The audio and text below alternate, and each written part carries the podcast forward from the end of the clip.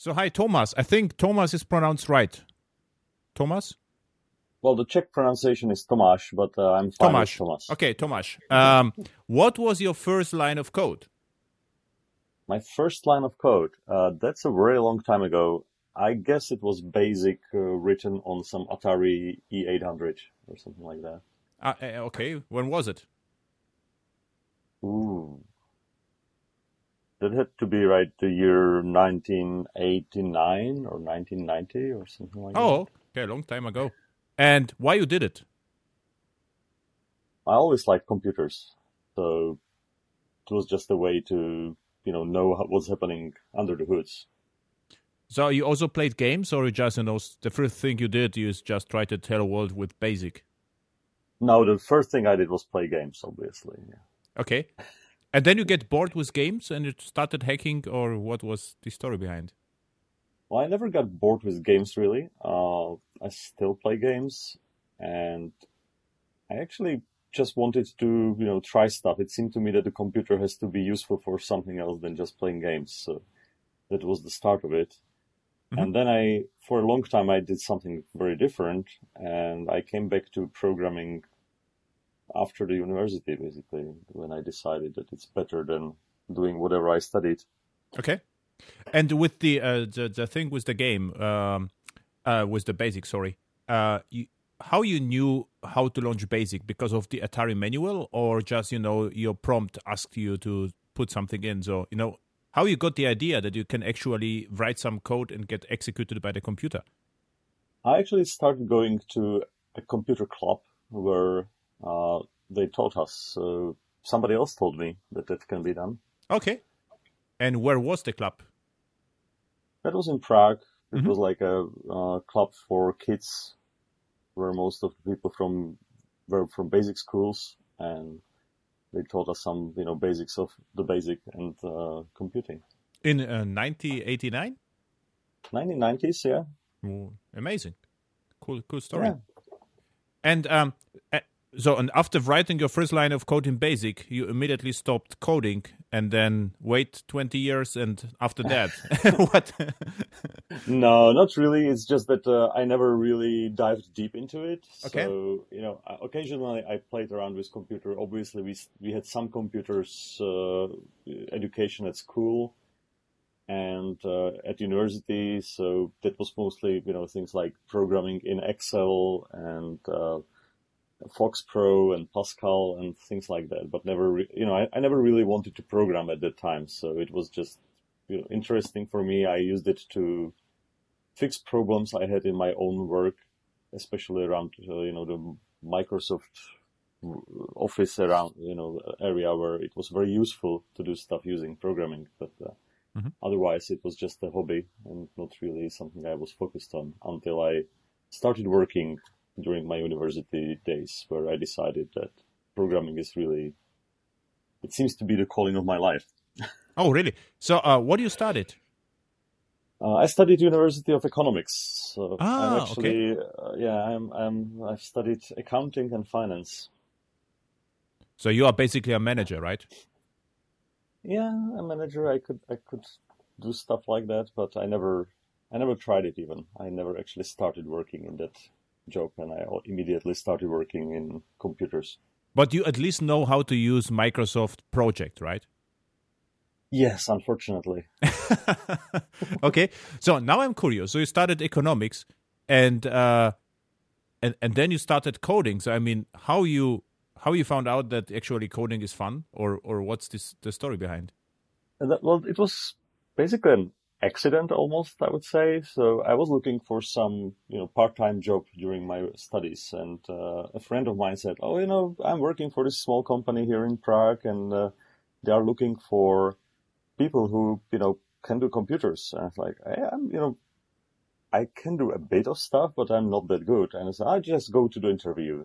So I, I went to the interview and I realized they don't really care if you understand computers, the, you know, as long as you are willing to learn. Mm-hmm. So I joined the company, and basically after half a year, I realized I have learned more than in three years in school. So you know, it was like, yeah, okay, this this is fun. Okay, and which slowly I was Yeah, which sorry. which language was it back then? Do you remember what you had to do? I actually started in Java. Oh, cool. Uh, it was Java 1.1 at that time. And what what, what you had to do? Well, I started in, you know, like analyst, uh, analyzing requirements and trying to somehow forge them into requirements for programmers. Mhm. And as I started doing that, I ran Java. I started really liking the language, and you know, I slowly moved away from uh, the more abstract work, and I started actually learning how to program in it. So it it was mostly at that time. Well, oh, we were using uh, you know Apache HTTP server with Tomcat Mhm. and doing some servlet work. Mhm. And uh, slowly, as the Java ecosystem was building up, we, you know, we were moving to application servers. And this was during this uh, university, so this was like a side job. Yes, Cool. it was a Mhm. side job that became the main job. And then you quit the university or managed to complete it successfully. Well, I managed to at least complete my bachelor's degree, but uh, after that, it was too hard. I just couldn't, you know, cope with studying something I didn't want, you know, actually Yeah. plan to do. Yeah. So uh, I never finished my uh, uh, what is the second? It's magister in our language. Um, uh, Master. MBA probably. Yeah, the master degree. I never Mhm. finished that because, uh, uh, you know, I was working like 16 hours a day and it was, I didn't have the power to actually study something else. Yeah, sure. Um, and uh, what the company did, you remember that? It was like uh, e-commerce or Uh, It was actually a software company. So they were doing software for other companies. Ah, okay. So you more or less consultancy or something like this. So like uh, they they build software for yeah, uh, independent. Yeah, like a, a bank needed internet banking. So they asked this company Ah, okay. to build it for them. and you stick with the company after your university. Yes, I stayed with them for, I think I, I was there overall three years.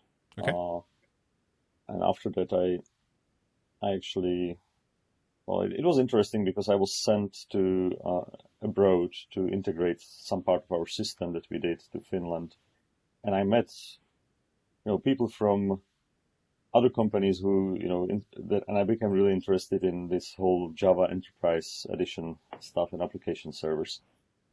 And then I met uh, a guy from BEA, and he kind of liked the way I worked, so he actually, you know, proposed that I would join BEA at the time.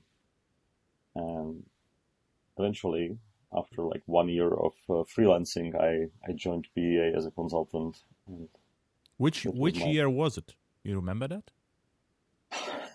it was five years before BEA was acquired by Oracle. Okay. Because um, So uh-huh.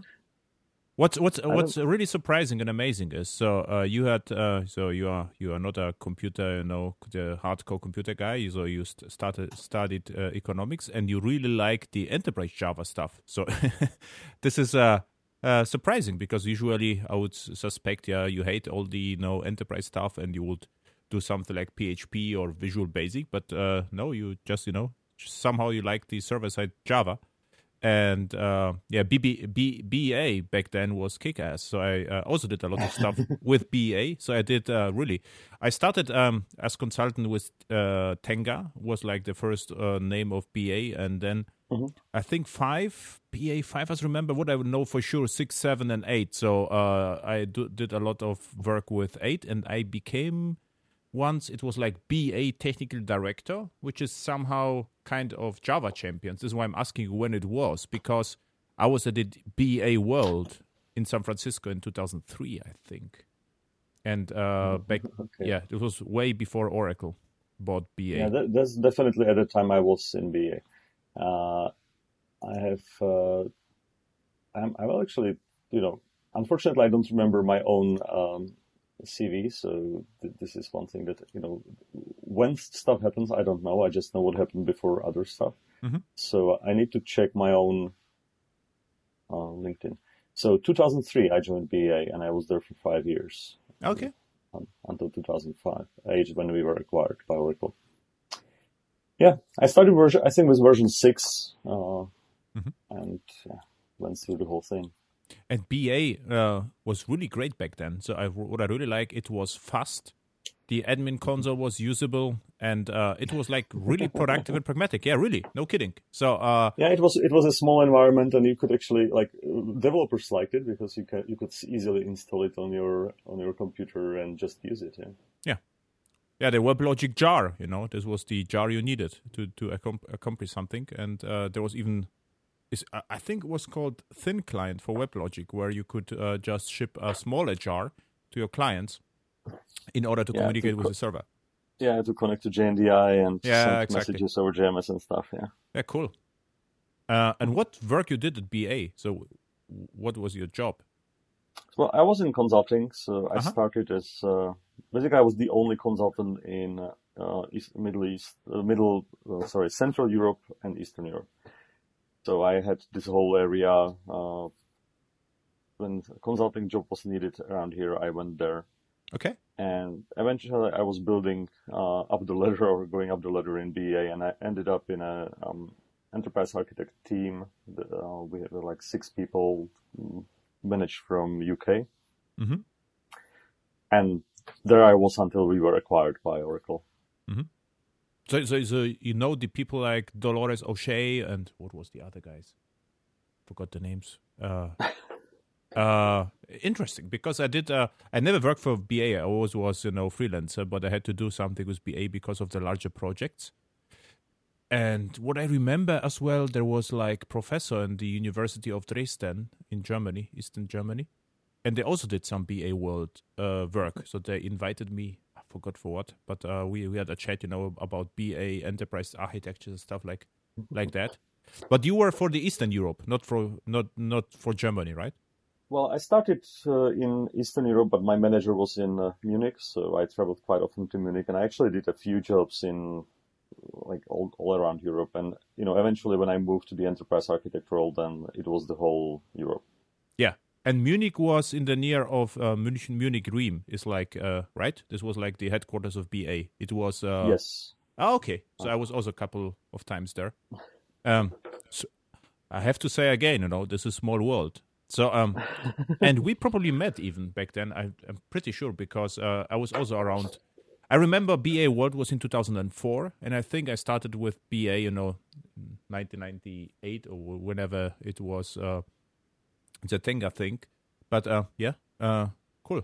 And then was uh, acquired by Oracle, and a lot changed for you, or it was basically the same with uh, different name. No, it, it was actually quite a big change for me because uh, you know, the structure of Oracle is slightly different uh, regarding the regions. Mm-hmm. Uh, so this team that I was part of didn't exist anymore, and I, I moved to a team called ICCC, which was based in Slovakia, and we were really responsible for uh, Central and Eastern Europe. So mm-hmm. somehow mm-hmm. the whole, uh, you know, the rest of Europe basically became unreachable. Mm-hmm. So I worked in the team uh, and eventually, uh, I didn't want to travel that much anymore because that was really a very travel demanding job, the whole consulting in BEA and then in Oracle. Mm-hmm. And unfortunately, I, I, didn't find a different place that w- would require less travel within Oracle. So I left the company. I worked for other companies for a while and I came back again. Oh, nice. And uh, which companies were they? Can you can you mention them, or is it was it just a small? Yeah, it's no problem. Mm-hmm. It's actually quite big. Uh, I worked for a company called AVG, which unfortunately no longer exists. Mm-hmm. Uh, it's the antivirus company. Yeah, exactly.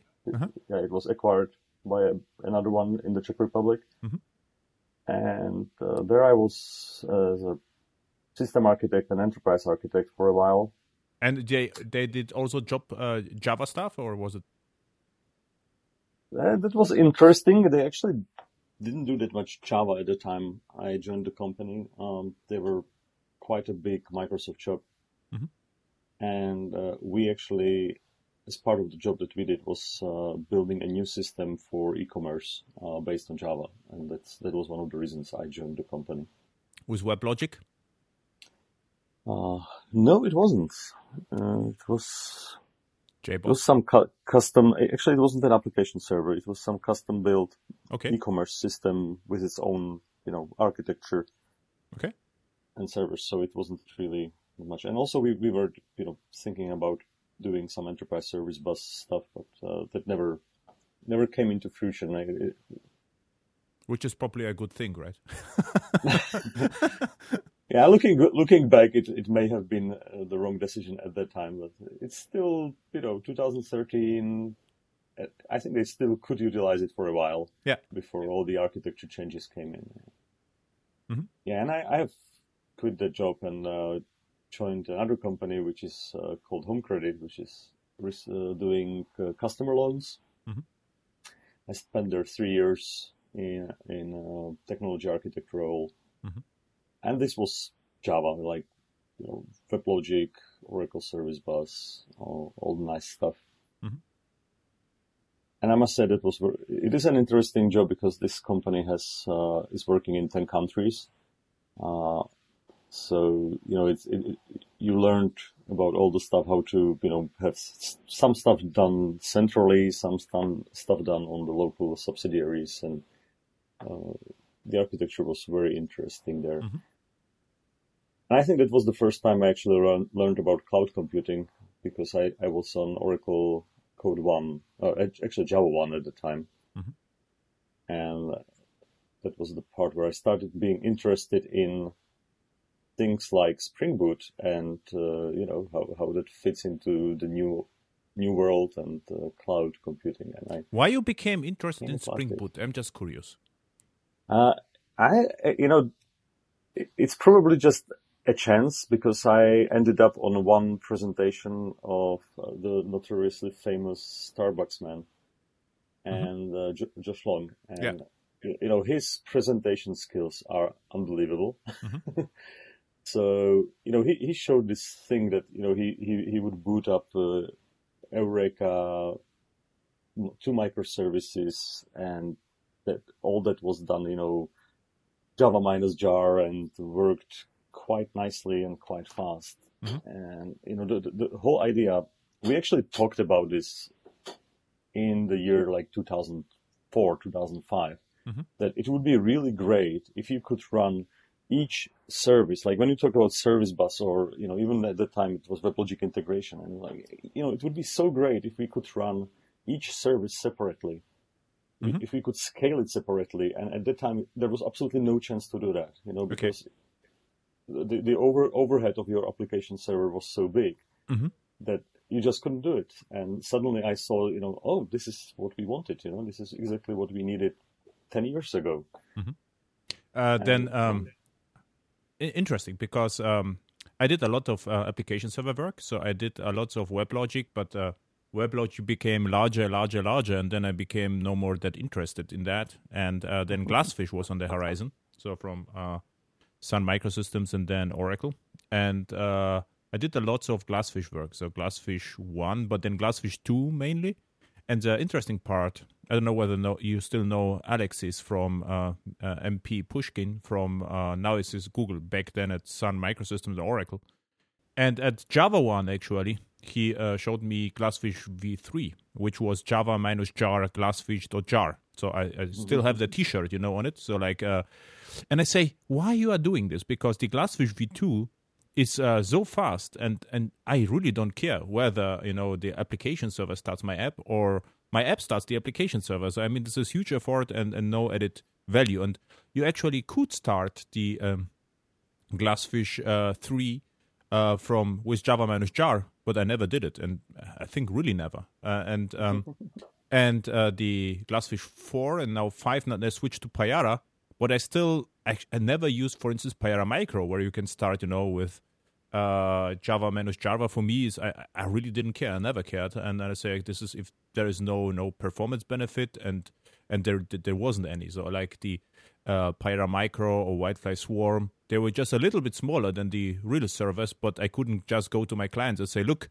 if we will uh, now uh, start our application server with Java minus jar, we will save, let's say, 10 megs of RAM. They will call me crazy. So, okay, what are, what are you talking about? I mean, uh, uh, right? And then what I remember, there was a conference at, uh, it was in Sweden and uh, in Malmö.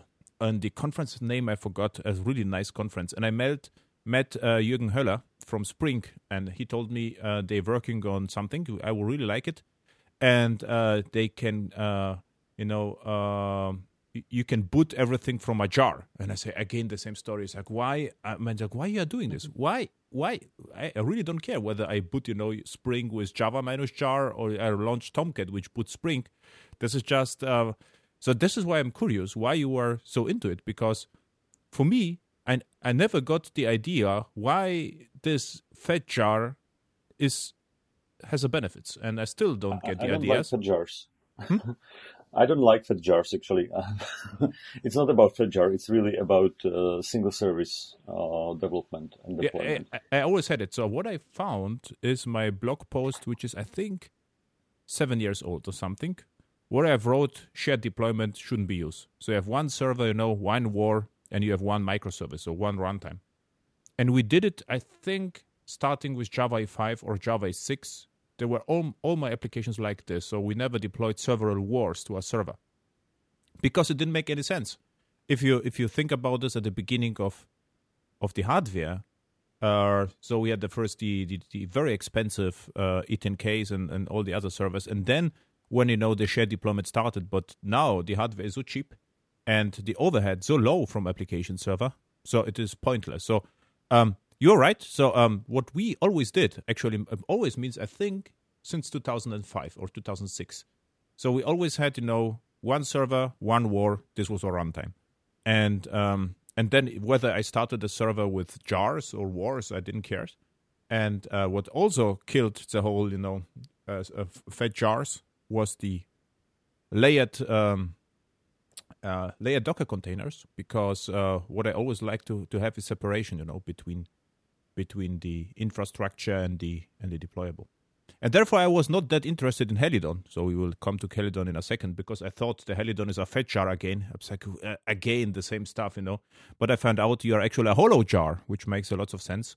But uh, the uh, the fat jars is uh, for me. I, I still don't get it. What what's appealing with fat jars? But interesting that that you are hooked to to the to the to the to the idea that you can launch a service as a runtime, which I actually always did. The difference is probably you had to use uh, WebLogic back then, and I used you know Glassfish, uh, WildFlys, and they were probably smaller. So this was the main difference. Yeah, I guess so. I guess that's about uh, experience. That for me, you know, as you said, WebLogic became quite big, and uh, mm-hmm. at that time, running a separate instance of WebLogic would be un- like unusable. You know, considering the amount of memory you need and, you know, if you look at the timeline, there was a time when hardware was expensive. Yeah. then there was a certain period of time when it was quite okay to have, to use a lot of hardware. And now it's basically expensive again. And not because the hardware is expensive, but because you, you know, have quite a lot of deployments in the clouds and cloud is you pay by, you know, megabytes of memory and uh, CPU time. Yeah. So suddenly hardware is expensive in a very different way than it used to be expensive, but you know, still you need to take care of it. Uh yeah, you're right, but uh, the question is how how, expensive is it really? So uh, I have two WildFly full. So I mean, WildFly full means no micro nothing. So full servers with ELBs uh, running for a client as a proof of concept, and I forgot to deactivate that. So they run all the time on uh, EC2. There were two instances, uh, fully loaded. The question is, do you do? You, how much did I pay in month for that? well, if it, if, it, if it's like uh, was it was it virtual machines? No, it was. Uh, it, they ran on the EC2. It was like uh, the uh, Elastic container, not before AKS. So it was not Kubernetes. It was Docker with a private Docker registry, and there was Elastic load balancer before. So this was that. I would so, guess it was like one one dollar if it wasn't used. Uh, it was used, so it was uh, around fifteen dollars uh, a month. Fifteen dollars. So everything. Okay, so it was fully loaded.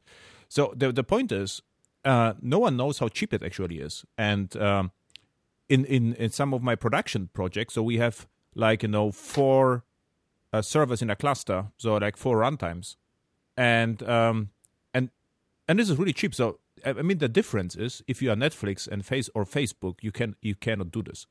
But for a business project, it's not like we are running, you know, um, uh, hundreds of microservices in production unless uh, you are crazy. But usually you have a few reasonable microservices with you know dedicated responsibilities, and then it is still extremely cheap actually. So it is not worth for optimization. So this is my well, my, my observation, right?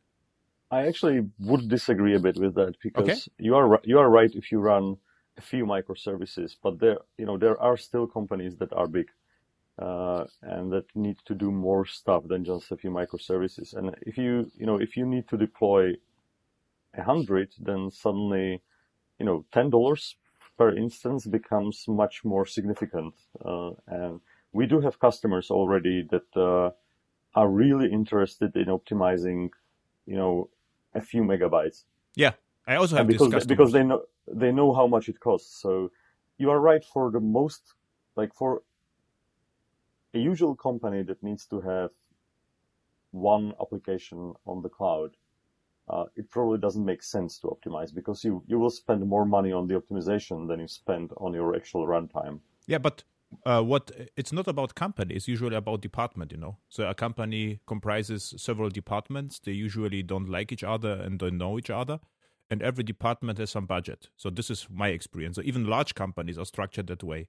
And uh, if you if you look how much a deployment costs in the cloud, there's just peanuts for a department. Of course, if the company would have you know, a dedicated budget for the for everything, this is different story. But this is not how the cost structure usually is working. But um, this was just you are absolutely, we should optimize, but uh, for me, it's like you know developers are bored with uh, the the old stuff, and now they try to optimize to have you know funny funnier living and find something to optimize, you know, and then they rewrite the whole application and save five megabytes of RAM, and everyone is happy because the customer believes this uh, is uh, they save some money, and developer had you know um, exciting life. So, so it's just uh, I just wanted to discuss with you exactly that and what usually happens for. and surprisingly, I do lots of uh, like the server side enterprise Java for startups, and the startups are surprised how much they can achieve with a single instance of application server. So they say this is incredible how fast the thing is. So they are really uh, amazed. So if I will tell them, you know, we can save another, uh, I don't know, 50 megs of RAM they say you are crazy. No, leave it this way. Never touch a running system. I'm absolutely happy. So this is this is actually my experience, and the um, yeah, but cool. Sorry, it was just uh, I wanted um, to know about. Uh, you made me curious with the Spring Boot on fat jars. So you, you were at the Java one, and, and you really like the Spring Boot uh, delivered by Starbuxman, this Josh Long. And yeah. um, what's then? What happened then? Well, that, that brought me into, you know, starting, studying what, what's that all about. And, uh, you know, I learned about basically that most of the stuff that is provided by application server uh, doesn't really need to be part of your application or your application server. That mm-hmm. you, you want to have infrastructure services that will do that for you. Mm-hmm. So suddenly, if you, if you look at it from this, you know, point of view that, you know, messaging should be a service. You know, service registry should be a service, and mm-hmm. uh, load balancing is a service, and you know, state is a service. And suddenly you realize that your application uh, is just your application. It's just doing your business logic, and it's utilizing all these services that are running in your environment. Mm-hmm. And that means that you can strip away like 80% of the functionality of an application server. Mm-hmm. You can deploy, you know, 10,000 instances and it still will work. Mm-hmm. And honestly, this is one thing that I started having problem with application servers, and that's the whole thing of deployment. Mm-hmm.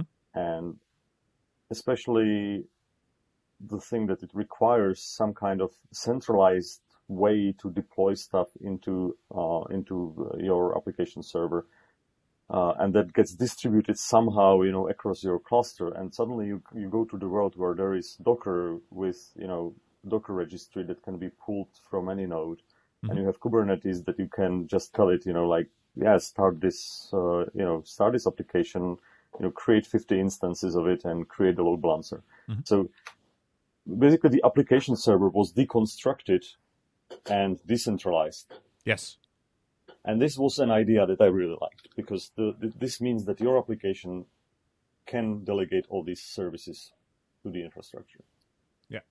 and, and then um, I realized that even Spring is just too big. Like, yeah, exactly.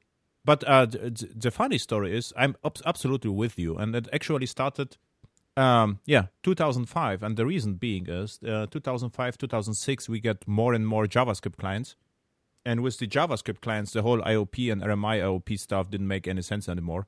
So it's uh, because before that, uh, most of our clients were Swing and AWT or JavaFX, and after that, most of the clients were JavaScript clients. So, and if you don't have the IIOP remoting, the whole clustering is pointless because the JAX-RS is stateless. There are no, you know, no HTTP session, so we don't need a clustering of session. We don't need clustering of stateful session beans, and the access to EJBs and CDIs is always local. So uh, we just use EJBs as convenience. We could use just CDI with more annotations, and mm-hmm. um, and uh, and this basically was. But the point was, the application servers were smart about that, and uh, they were still small. So and um, and the clustering, I, th- I think, after 2005, I never use clustering again. And um, and uh, you are right with the, what we did with Docker. So the uh, application servers was uh, and still is in most of my projects. It ships in in the base Docker image, and we just ship the war, which is tiny, a VUK, and this is incredibly fast. So what happens over time? I misuse the old deployment uh, application server model to have a kick-ass cloud experience because uh, only on new releases of application server we push the application servers to private registries and then you know daily 50 times a day or so, something. We pushed a small wars and and and docker did their job for us. And this would be, wouldn't be possible with fat jars. Yeah. That's that's that's cool. So we had uh, complete different angles on the same problem. And uh, we had uh, yeah. So therefore you could argue you know uh, the application server deployment model is is is dead, but uh, it worked surprisingly well still in my my projects. Yeah, and, like one one objection I have to what you are saying is that uh, you know it's great that you use what you are used to use, mm-hmm. but uh, in the end you are not using eighty percent of the functionality of your application server. Yes, but if I'm productive, who cares? You know, I'm also not using eighty percent of my operating system. I'm just using a tiny part of it, but it's not like I have to recompile my kernel. What so I had the same discussion with Linux guys, and I was like, why you are using, you know, the bloated CentOS Linux? You could uh, compile your kernel by yourself. It's like, yeah, but I mean, if it's still enough and it boots in a few seconds, I really don't care. And this was the same. I think that's mm-hmm. you have touched the real important point. You know, as long as it is enough. So uh, for the cases when this is sufficient and gives you, uh, you know, the performance you need, it's okay. But there are cases when it's not sufficient, and in those cases, you know, you need to look somewhere else. Yeah, and and you are absolutely right. But the the problem with me, I'm just you know business consultant, and it's always fast enough for me. So I I really hope that one day you know something in Java won't work, and I could do a little bit Scala or something else. But the unfortunate un, unfortunate truth was Java was just good enough. I had never opportunity to introduce something else which is reasonable in projects. And the same with servers. But what you said before, I found it recently, and you were absolutely right.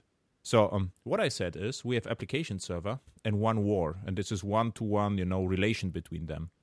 And if this is true, and I did it for 14 years, deployment doesn't make any sense because the whole deployment machinery uh, is superfluous. Because if you think about that, if there's only one war, you know, why to scan all over and over again the, the directory to find another war? There will be never another war. There will be just one. So there is a static dependency between the application and the server. And um, I looked before I looked at Helidon. I looked at Quarkus, and uh, and I say uh, what they recognized is they they just there is no more deployment. What they do, they do a lot of work at build time, and then the uh, the runtime, the application server has no capability of redeployment, and they are smaller and and this is what I get as okay. This is a, a, a true rethinking, you know, because now it works differently. So therefore, I never got the idea of WildFly Swarm or the others, you know, stuff because I say why they are just repackaging the server a different way, and I mean this is not a true benefit. But if you if you rethink the deployment model and say we do a lot at build time and then we ship whatever is just needed. So for me, this is the same deployment model as was before and now it is a little bit faster than before, which I get, right? Well, we, we do it slightly different, but uh, yeah, that's basically the idea. You you design your environment with the idea that there is a single application. Yeah. And that makes your life much easier. And honestly, it's not just deployment. Uh, another case that is really important is class loading. If you look at application servers, like the one of the biggest problems you would have is class loading issues because yes. you know the, the, server had to do really very complicated stuff to be able to separate uh, class loaders to you know be able to undeploy stuff and redeploy it again and a lot of bugs are coming out of that. We have absolutely nothing like that. You have the system class loader, and that's what you have, and you yeah. don't need anything else. Yeah. And uh, you're absolutely right. In my projects, we didn't use a lot of external dependencies, so the whole class loading thing was basically unused in all my projects. So because yeah, we just r- implemented business logic, and we never had external dependencies, or rarely had external dependencies, so it was basically unused. But uh, what's um, before we start to uh, uh, to talk about Helidon? So you attended the Code One uh, uh, or Java One session with Josh, and what happened then? So you, you started to think about Helidon at Oracle, or what was what what happened well, then? I was still I was still in a different company at the time, and you know we started thinking how to build and at the time, you know, everybody was started talking about like, oh, cloud, you know, every, everything has to be in the cloud. And I was like, oh, I, you know, I don't think so. I, I actually like the idea that you, you can still do stuff locally. Like you don't need to be in a cloud. I just would like to have this, the features of the cloud, you know? Yes. And that, that was what we started, you know, thinking about in the architecture of that company. And, uh, then in 2016, uh, I decided to move forward again, and I was contacted by my friend from Oracle mm-hmm. that you know they may be interested in me joining their team. And when I joined, they were actually working on uh, the cloud stuff in Oracle, mm-hmm. and there was a project like our project is like the third incarnation uh, okay. of, of something for the cloud. Mm-hmm. And uh, it's it had two names before that, and I you know I joined the team. Was it the and airport we, and Prime?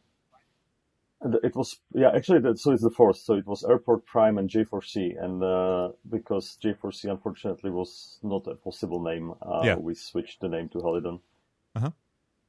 And uh, you know I, I started there uh, building building the security uh, module of, of the of the product at the time and then unfortunately, my team decided to leave, uh, and uh, you know the product stayed. So I moved to a different team within Oracle, and suddenly somebody decided, yeah, well, you know, this looks like a good idea. Let's let's work on it.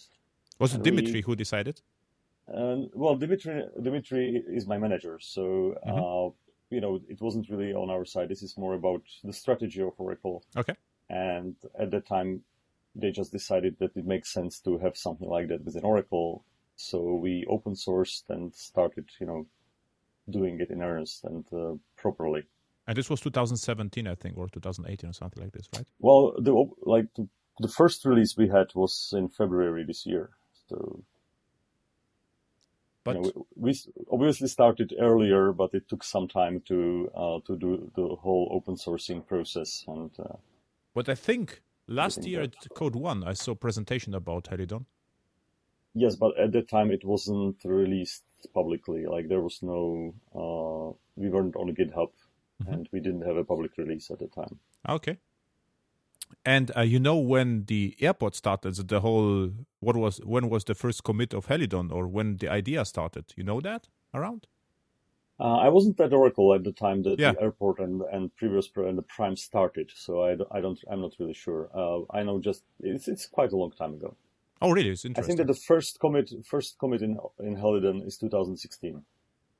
Okay, this was the uh, Helidon, but the the airport and the old stuff is probably older, right? Well, I'm not sure about airport. I'm like Prime. Actually, there are pieces of code from Prime in Helidon and I think that's the that's the copyright from 2016 that you can find in some of our source code. Okay. and and you know when it started? Why? Just for fun, or I mean, this is because uh, to, to have something for the for the Oracle Cloud as a as a, as a product. it started as a as a part of our like at, at that time uh, a cloud uh, platform. Okay, uh, that was the original idea, and you know there were some changes in management and uh, in strategy at, at those times. So you know it kind of lived its own life, never being released mm-hmm. until now. So you know, I can't really talk that much about the details of the internal decisions, but uh, no, uh, it was just uh, you know, not not internal decisions detail, but uh, more like you know the general idea behind. So this is what's interesting. Yeah, the idea was that it should we, we, needed something to be part of our cloud platform, and uh, you know, it's hard to use a third party product for that. So uh, in the end, we we built Helidon. Yeah, this is why I'm asking. Why why why you say okay, Helidon is nice, but we use Spring Boot from Starbucks? uh, well, I don't know. I, I, was talking about a different company at the time. I, I, said I was not in Oracle. No, no, but now you could say, okay, uh, uh, you know. Oh, we uh, cannot use. No, we cannot use Spring. Why not? It is Apache license, I think, right? Or MIT or something. I, I don't think I can talk about internal decisions in our company. Oh, okay, uh, perfect. This, this is like this is like stuff that, yeah, like yes, theoretically, I'm sure there are cases where Spring Boot is running within Oracle, Mm-hmm. Uh, but you know, we are a company that builds software and system software, and it would be very unusual if we just decided that we don't want to build this kind of software. Okay. Like I, I honestly think we should have something of our own because that's what we do. Yeah, sure. Uh, and now I'm talking. Now this is my my opinion. I'm not talking about the opinion of the company, but my opinion is that uh, Oracle should never use somebody else's software to run servers. Like it just doesn't make sense because that would mean that we cannot do it. Yeah. And because it's part of our job, like the company is selling servers and system software, uh, we definitely should have our own and, you know, work on that. Yeah. There's also, uh, my opinion was just curious because, you know, if, uh, but uh, this is like uh, more strategic. Not uh, you, you. In theory, you could use uh, Spring Boot, but you, you decided to create your own environment, which probably also makes sense because if you you have lots of WebLogic clients which are somehow Java or J2E even projects, and they would be are easier to migrate to something like microprofile than something completely different, right? This would be also my thinking.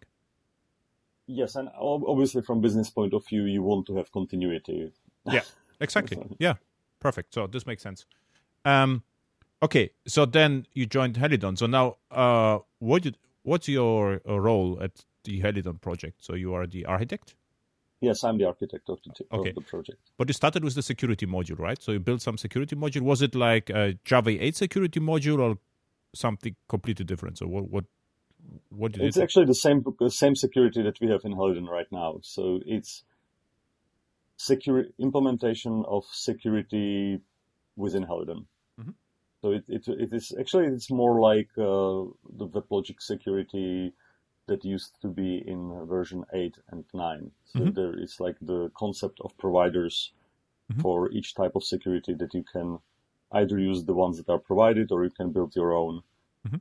Uh, and uh, you know, it's pluggable. It supports uh, authentication, authorization, auditing, and stuff like that, and uh, outbound security. Mm-hmm. I just made a few design changes to do the stuff that I considered important, like there is a differentiation between security for the user and security of an application or a service client. Mm-hmm. And also that outbound security is automated. So basically what you do, you call your endpoint and based on the endpoint, security is applied as configured. So, you know, like de- decoupling your security configuration from your application. Mm-hmm. Okay. That was the, the, the, idea at the beginning. Okay. And uh, then you stick with security, or were you promoted, or what happened with you then after? Well, well as I said, like the whole th- the whole rest of the team basically left Oracle. Mm-hmm. Uh, and that, that was the time when we had a few changes in management, and they just decided to uh, to go to a different company. And as the project moved under Dimitri, uh, and I was the only one who had exp- like deep experience with the project, uh, I became became you know responsible for quite a lot around Helidon. And when the new new team formed and we started working on it, it was kind of auto promotion. yeah, just... because I understood the whole thing and I could actually tell others how it works and uh, how to go forward.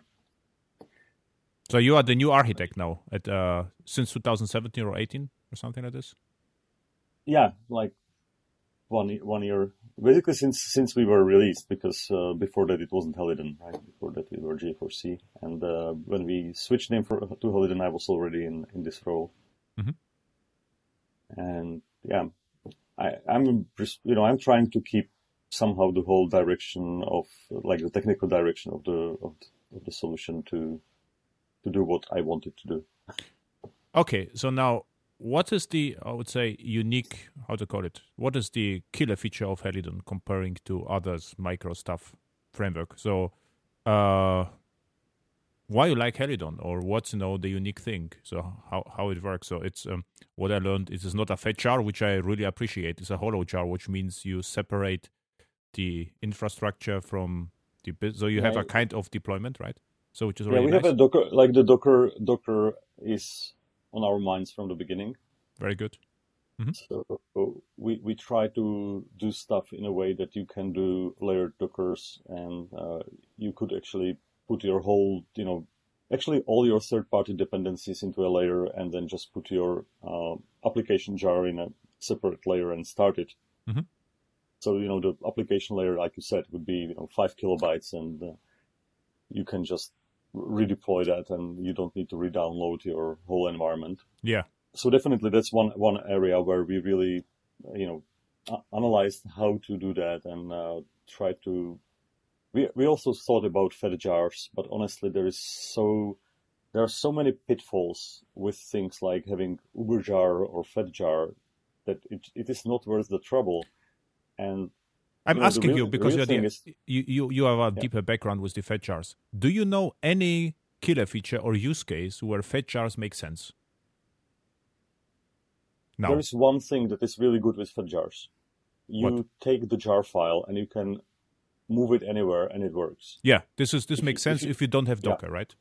Bare metal. Yeah. If you like for our case, uh, we we realize that we like we don't expect people to just you know take a single jar and run it somewhere. We expect people to build Docker, and if you build Docker, you can just copy stuff, right? You exactly. copy stuff from your local environment. So exactly that was the time when we said, "Oh, it, it is not worth the trouble," because you know, trying to figure out how to explode your jar into your local file system and then create a new class loader and start your application, it's so much work.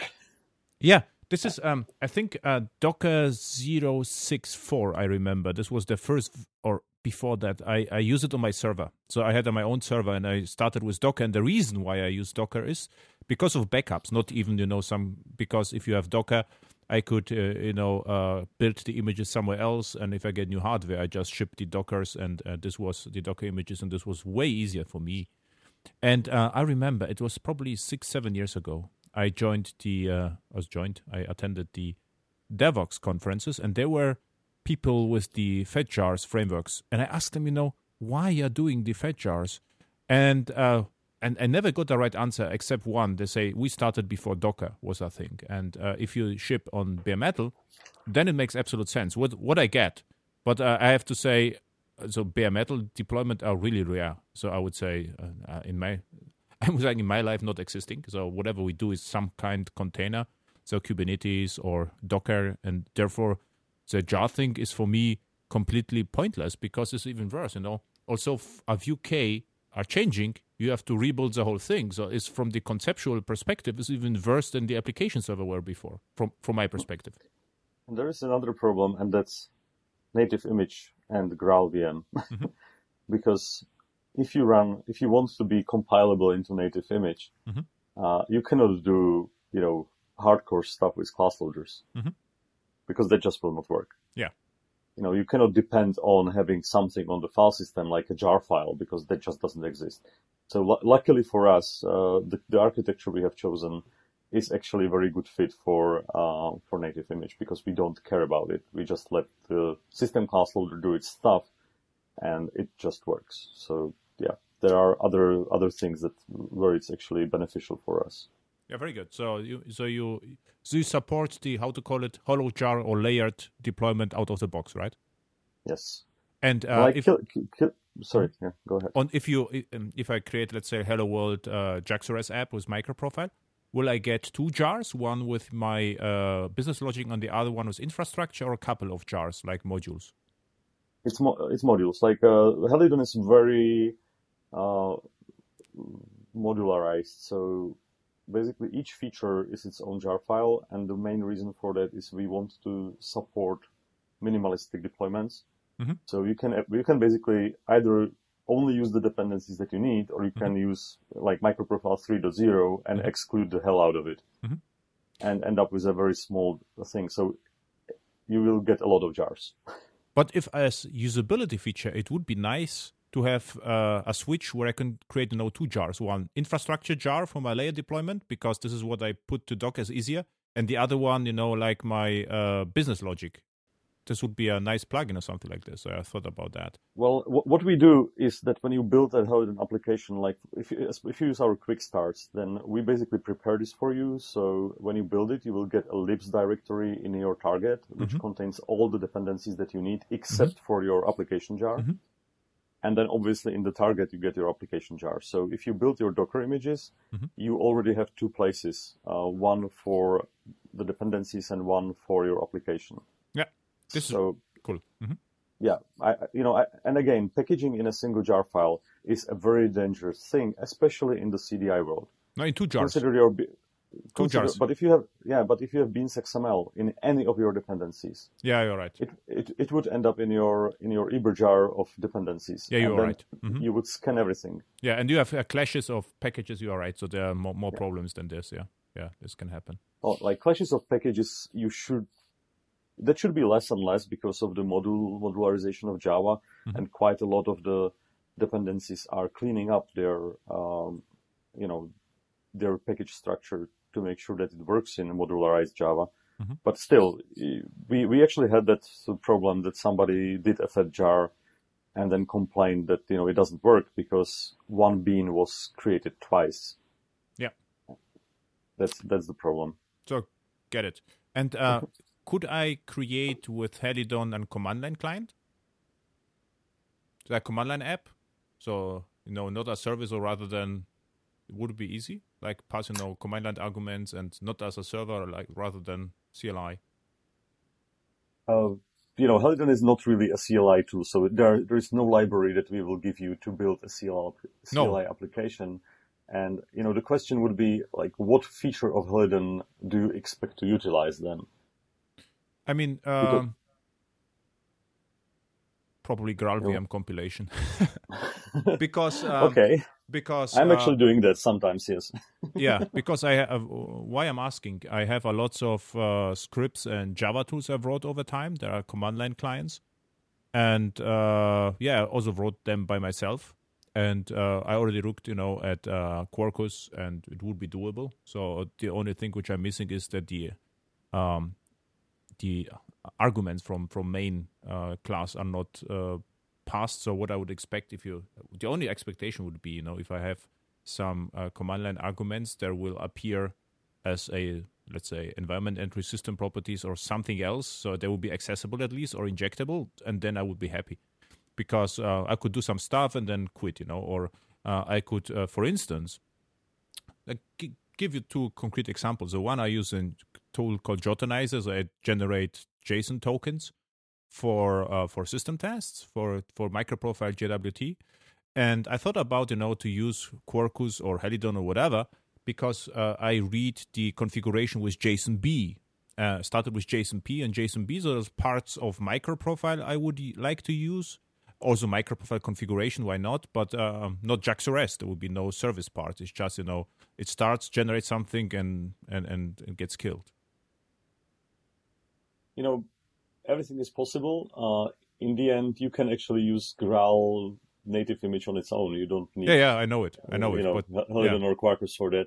Uh, by the way, if you need to generate a token or call something, uh, Helidon actually has uh, an outbound security support for JWT, so we can also generate tokens. Oh, cool. but the, you know, you can do, you can do whatever you want. As, as Helidon is started from your own main class, uh, we don't generate a main class. You actually write it yourself. Uh, you know. Then you can, okay, then it's different. Okay. yeah, you can basically do whatever you want. Yeah, this was the so Java. Can... Yeah, of course. Yeah, I forgot you have the Java SE mode, right? So with the Java SE mode, I'm golden. With the uh, micro, well, yeah. Mm-hmm. Actually, even with micro profile, like for for micro profile mode of Helidon, uh, you can either just run our main method, like it's not generated still. It's it's just you know io my Helidon microprofile dot main that you start and that will start the whole thing. Or you can again you can create your own main method and just start it yourself. So uh, from this point of view, you can do whatever you want with our dependencies. And you know, I think that uh, Dimitri always shows it at the beginning of his presentation. Like Helidon is a set of libraries, and we try to keep it as much as possible that way. Mm-hmm. That we provide libraries that you can use. So we are not building a server. We give you libraries. Okay, one of those libraries is called server, but uh, that's just because you need to serve your content somewhere. But you could run Helidon without a server. You could run Helidon with just, you know, uh, you can use gRPC, or in the future, you could just use the, you know, messaging features that we are planning to add. Mm-hmm. So f- from this point of view, we are just libraries. So you can use any of those libraries for anything else if you decide to do so. You know, just add it as a dependency. Yeah, uh, I forgot about the Java SE part. So what, what I did, I, I used your quick starter and uh, played played around with Helidon, and it it, it uh, looks already, I would say, uh, usable and consistent. I didn't have to bother, you know, with the main method, so therefore I forgot that you could actually do it. But you are absolutely right. In the Java SE variant, I knew is possible with microprofile. I assumed uh, you generate a bootstrap for me but I, could use my own main methods, which would solve my problem entirely. Because if I have the hook, I don't need any support. So um, yeah, nice. So yeah, uh, already solved problem. So this is interesting. So we have uh, what's also unique in Helidon is you can go the Java SE route and create your own HTTP server and everything from scratch. And this is, I think, how Helidon started, right? To have a Java use Java SE as a microservice platform, right? Yes, that's correct. Uh, microprofile was added later. Yeah, and this is unique. I think is one of the few uh, frameworks which are doing this. This is and uh, uh, what I like about this approach is, of course, this is even leaner than something outside Java SE. But the the the the downside is there are lots of your own programming libraries or how it's called APIs you have to to learn and understand. Also, they are look lean. They look like Node for me a little bit. Or just like it's a very lean programming model. It's not like you need to know XML interfaces and factories. It's more like builder pattern, I would say, with nice DSL. This is how it looks to me. Yeah, we are actually inspired by like by Express. We uh, that's how we started. We we looked at other frameworks in basically any language, and mm-hmm.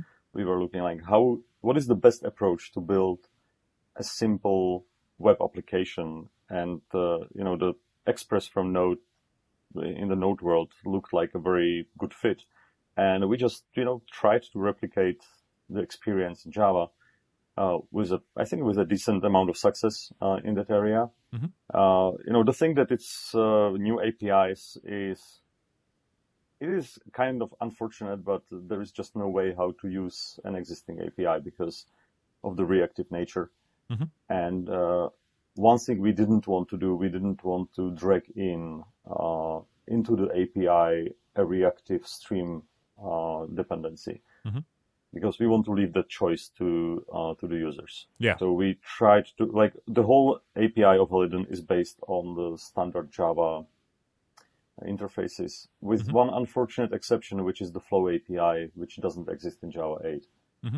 And because we had to be Java 8 compliant, uh, we just needed to copy that into our own packages. But the, you know, the API is copied verbatim, so it's exactly the same API, just in different packages. So if you want to use project reactor or anything, it's quite easy to uh, to map it to our API. Because they are, you are based on the standard Java 9 Flow API, right?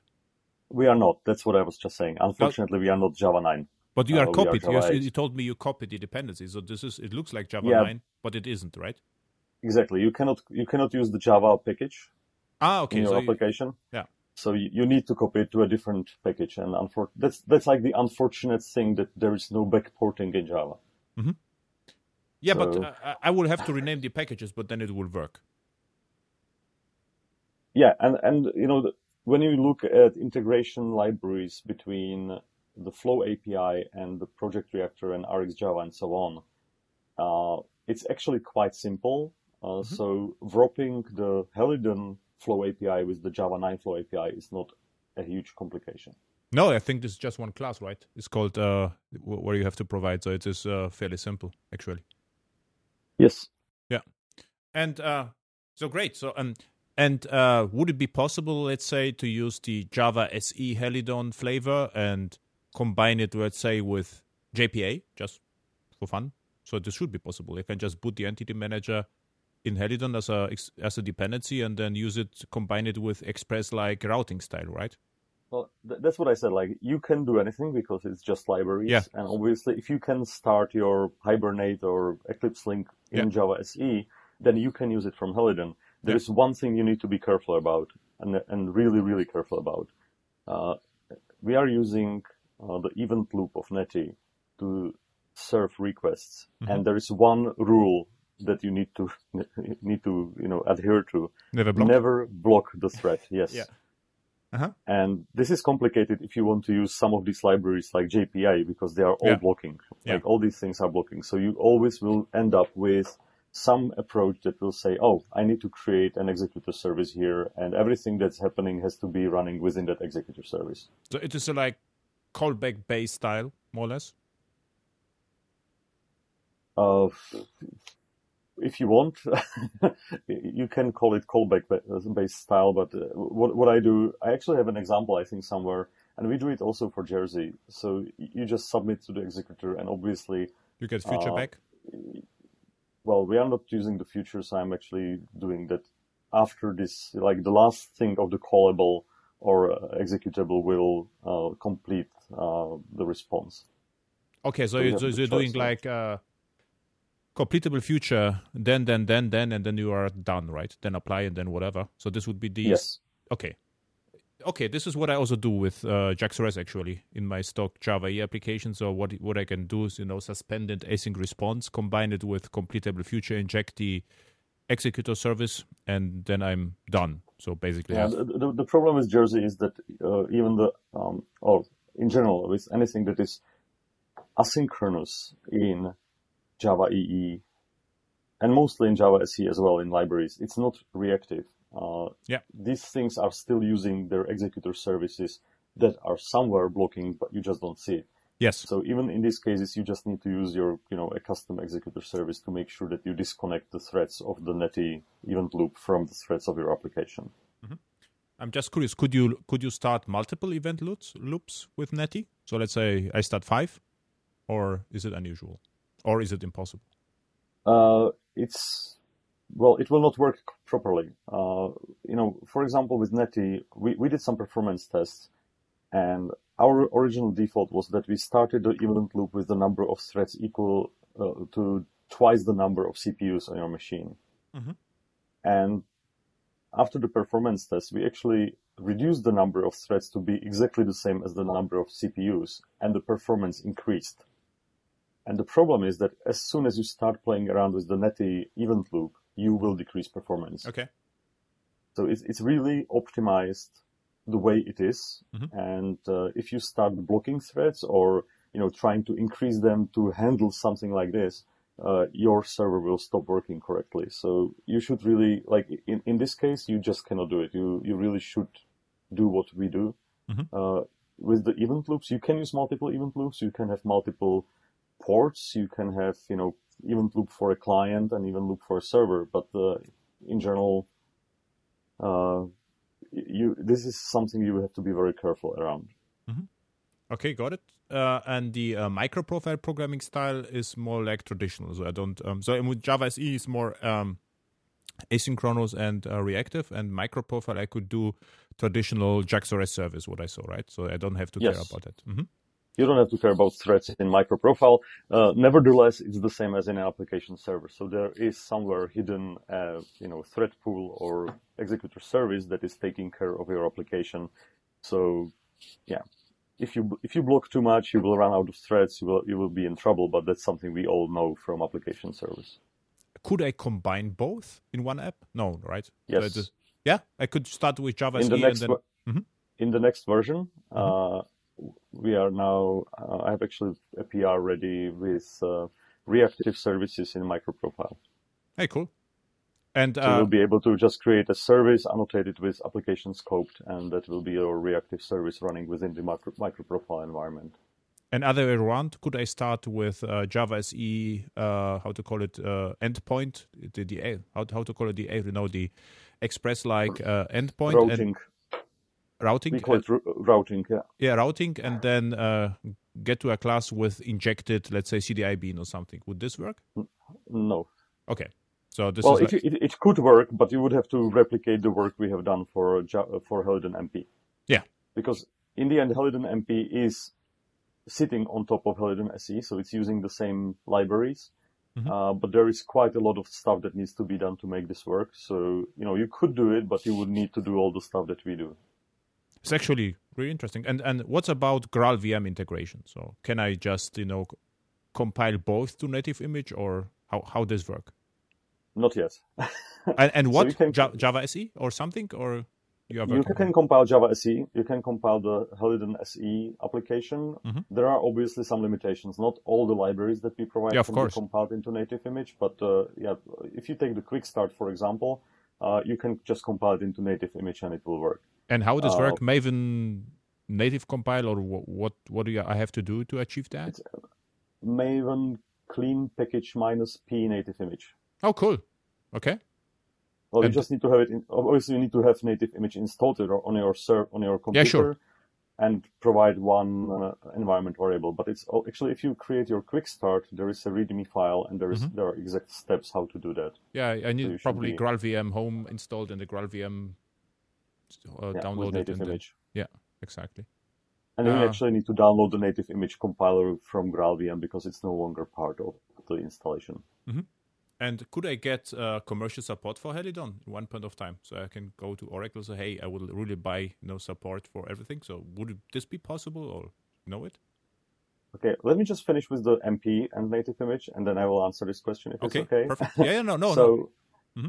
For the MP, we are working on support right now. It looked quite impossible at the beginning, but now we are actually uh, getting there. So in Helidon 2.0, we will have support for native image compilation of microprofile. But obviously the li- number of limitations will be slightly higher in microprofile environment. Mm-hmm. But we should be th- we should get there. Mm-hmm.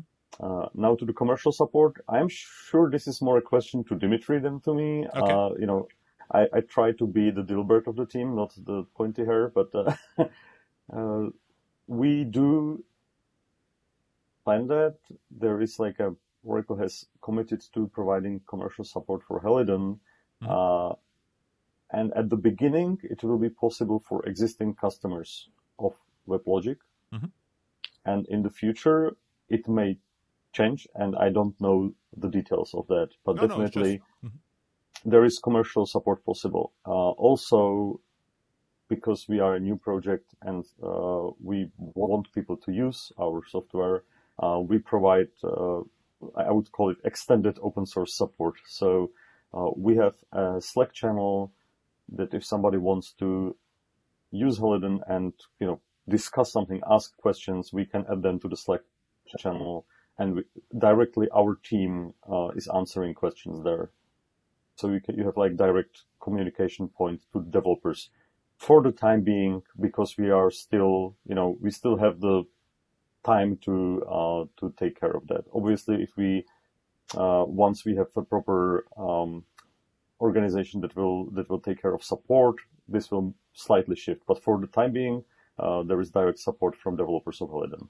Yeah, this is why I'm asking about the commercial support because uh, so I'm consultant and my clients ask me, you know, what's about support and and and what happens, and I usually sometimes I give you know uh, two two possibilities or I suggest two things. Like if you are running with the latest, let's say, latest software, and you test it all the time and provide feedback to developers, the you know the the chances are very high that your problem get fixed because uh, if you know say okay I found this error and you are running you know the latest software, but if you are running uh, not the latest software, no old stuff, no one will fix your problem because no one is interested to branching, fixing, and so forth. So then you need probably commercial support. and then I'm asking whether it's in principle available. And this is actually uh, great news. So if it's becoming available for WebLogic uh, clients, I think at the beginning is good enough, and then see what happens, right? Yeah, like uh, big safe harbor statement around me right now. Yeah, sure. Uh, you know, even if you have commercial support, most most of the time they will just tell you to use the latest version. So yeah, yeah, it is it is uh it is it is just reasonable. You know, no one is interested in branching old stuff, understanding what happened three years ago. So the the easiest possible thing is to to use the recent version. This is how it should be. Yeah, we we definitely have some uh, already some ideas how we will handle that in Helidon, and even we all like when we uh, talked about it within the team, we will still have, you know, uh, even for the paying customers, the support would be you need to use the latest version within that version branch. So yep. if you have, if you use version one, you just need to stay on top of version one. And then we, well, once we start with version two, again, you will need to stay on top of version two. So we don't really plan to branch off dot releases, but we definitely expect people to, to, to stay for a longer time within a major release. What I think makes sense because in the microservice world, you know, you don't have one server with different applications on it, so you can very easy. So I mean, the runtime and the applications is one one thing, so you can easier upgrade, right? Exactly, uh, and this is one of the reasons why we decided to do so. That uh, you know you can just take one one microservice and you know upgrade one instance, make sure that everything works, Mm-hmm. And that's it. And you, you don't really need, you know, you, you don't have 50 microservices depending on your deployment. You have just mm-hmm. one. Mm-hmm. So that, that, that's definitely a good cause to, to handle it this way. Mm-hmm. And uh, so Helidon 2.0 with another uh, safe harbor statement when it could become potentially available. You see, uh, maybe I will describe what we need to do, and then then you will see how how uh, much work we have ahead of us. So, okay. Uh, first thing we want to get rid, rid of is the dependency on Project Reactor, which is currently in our config uh, module. Mm-hmm. And that means we need to refactor the whole way we do change support and uh, meta configuration of config. So that's one one big thing we need to change. Second is the uh, native image support for microprofile, uh, which means basically refactoring all CDI extensions that we have to make sure that they work, you know, nicely with, uh, especially with configuration. Because one thing that is really complicated with the ahead of time compilation is that when you do something ahead of time, you get the configuration at the time of compilation. Mm-hmm. And then obviously you get a second configuration in the runtime. And you need to make sure that all the configurable resources in your application are using the runtime config, not the compile time. Mm-hmm. So that's also quite a, you know, interesting problem that we need to solve. Uh, we have it solved partially, but uh, there's definitely some work to be done. And then we will need to get rid of all the deprecated stuff. And one of the deprecated stuff uh, is actually microprofile. So uh, microprofile is interesting set of standards or specifications. On the other hand, it's behaving, um, how to say it, it's a bit volatile. Mm-hmm. So there are a lot of backward incompatible changes and uh, some of them are done in a way that it's just impossible to have both of them at the same time in the same repository. Mm-hmm. And for example, metrics, yeah. uh, you know, we had to do really a complicated thing to be able to run metrics one and metrics two at the same time within the same project. Mm-hmm. And we need to get rid of that. Mm-hmm. So with version 2.0, we will have just the latest versions of all the specs and remove everything else. Yeah. Which having I think is that, reasonable. Yeah. Having said that, you know, I cannot say any, any specific time. We plan, like our current high level target, let's say, is beginning of next year, mm-hmm. but, uh, yeah, it should be later. It could be later. Exactly. Like there, there are so many uh, variables in in this that I really cannot promise anything. No, no, it's, just just safe harbor statement. Yeah. We we plan to do it. Uh, you know, one of the thing, one of the reasons I'm actually saying anything at all is that we have people who say, "Oh, we want, we need the latest version of Open Tracing, for example." Mm-hmm. Unfortunately, Open Tracing is also backward incompatible, mm-hmm. and I don't want people to you know sit there waiting uh, for the release 2.0. It's not going to happen that soon. Except you know we have uh, Christmas, and there are lots of the listeners from the podcast. They could you know join forces and just you know deliver to zero without you and then after vacations you come back and you, everything will work right? This can happen in open source that would be great. Like if you if you actually go and you know prepare the pull requests for us uh, yeah. th- that would be great. Yeah. Definitely. and yeah, this, this can happen. So open source. So uh, it was great to talk with you to chat with you. So i learned a lot about helidon. So where people can find you on the internet helidon? Oh by the way i just forgot to mention. Um, i saw helidon uh, i think was Code One last year the very first time.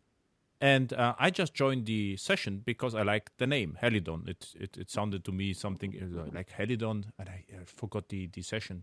I think it was also delivered by Dimitri. I, I don't remember. And uh, I saw, you know, the Hel- Helidon website, and it looked amazing. And and then I said, wait, is this by Oracle? It's like, what happens by Oracle? Is this like, you know, is a startup? What? And and I couldn't get that, you know, something like this can actually happen at Oracle. I, I would expect expect uh, expect you know something like ESB like structure with SOAP requests and a terrible website, but it looked actually perfect.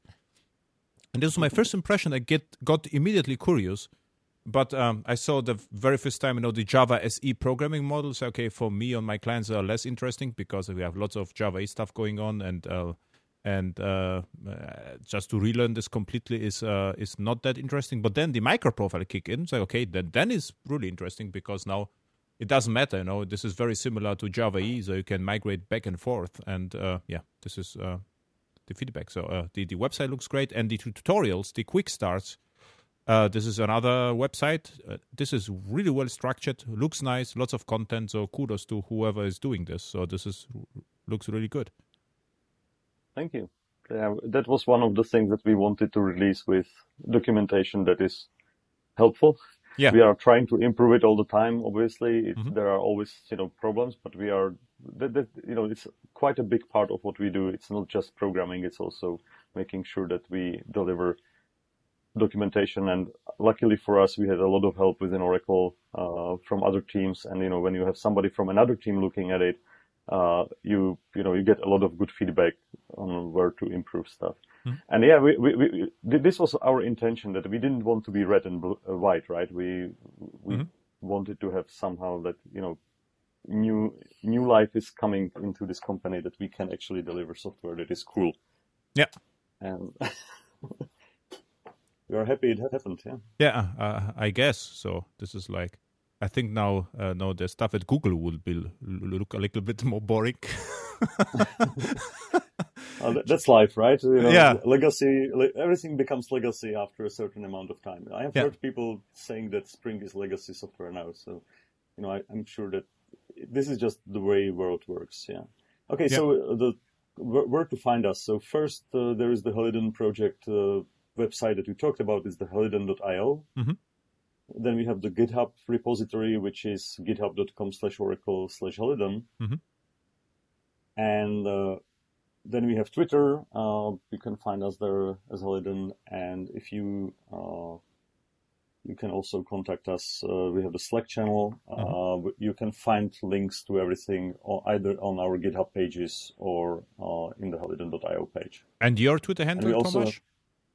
Sorry, my your Twitter handle is Oh, that's an interesting question. Huh. You, you see, I, I need external memory. I'm I'm not. Um, um, I don't hold stuff in my mind, unfortunately. Very good. I kind of think it's it's uh, at Thomas de Schlanger. Where, where, can I find that? Come on. But Tomas Langer is your name, so the people can find you, and uh, it's. Uh... Yeah, the, the, I'm I'm sure I'm. Uh, so your GitHub oh is Tomas Dash Langer. Dash Langer, yeah. this is correct. your GitHub uh, account. Do you have a blog? That's my, yeah. Uh, okay, that's my GitHub, and then I have uh, Twitter is at Langer underscore Thomas. At Langer and there is no H. Mm-hmm. Yeah, mm-hmm. there is no H in my name. Okay. Tomas without not... H. Mm-hmm. Exactly. Cool. So thank you. It was really nice chat, and uh, yeah, see after vacations whether my listeners will fix Helidon to run on GraalVM, then we can have another conversation. What happened Christmas, right? All right. Thank you very much for the invitation. So thank you. Bye. Goodbye.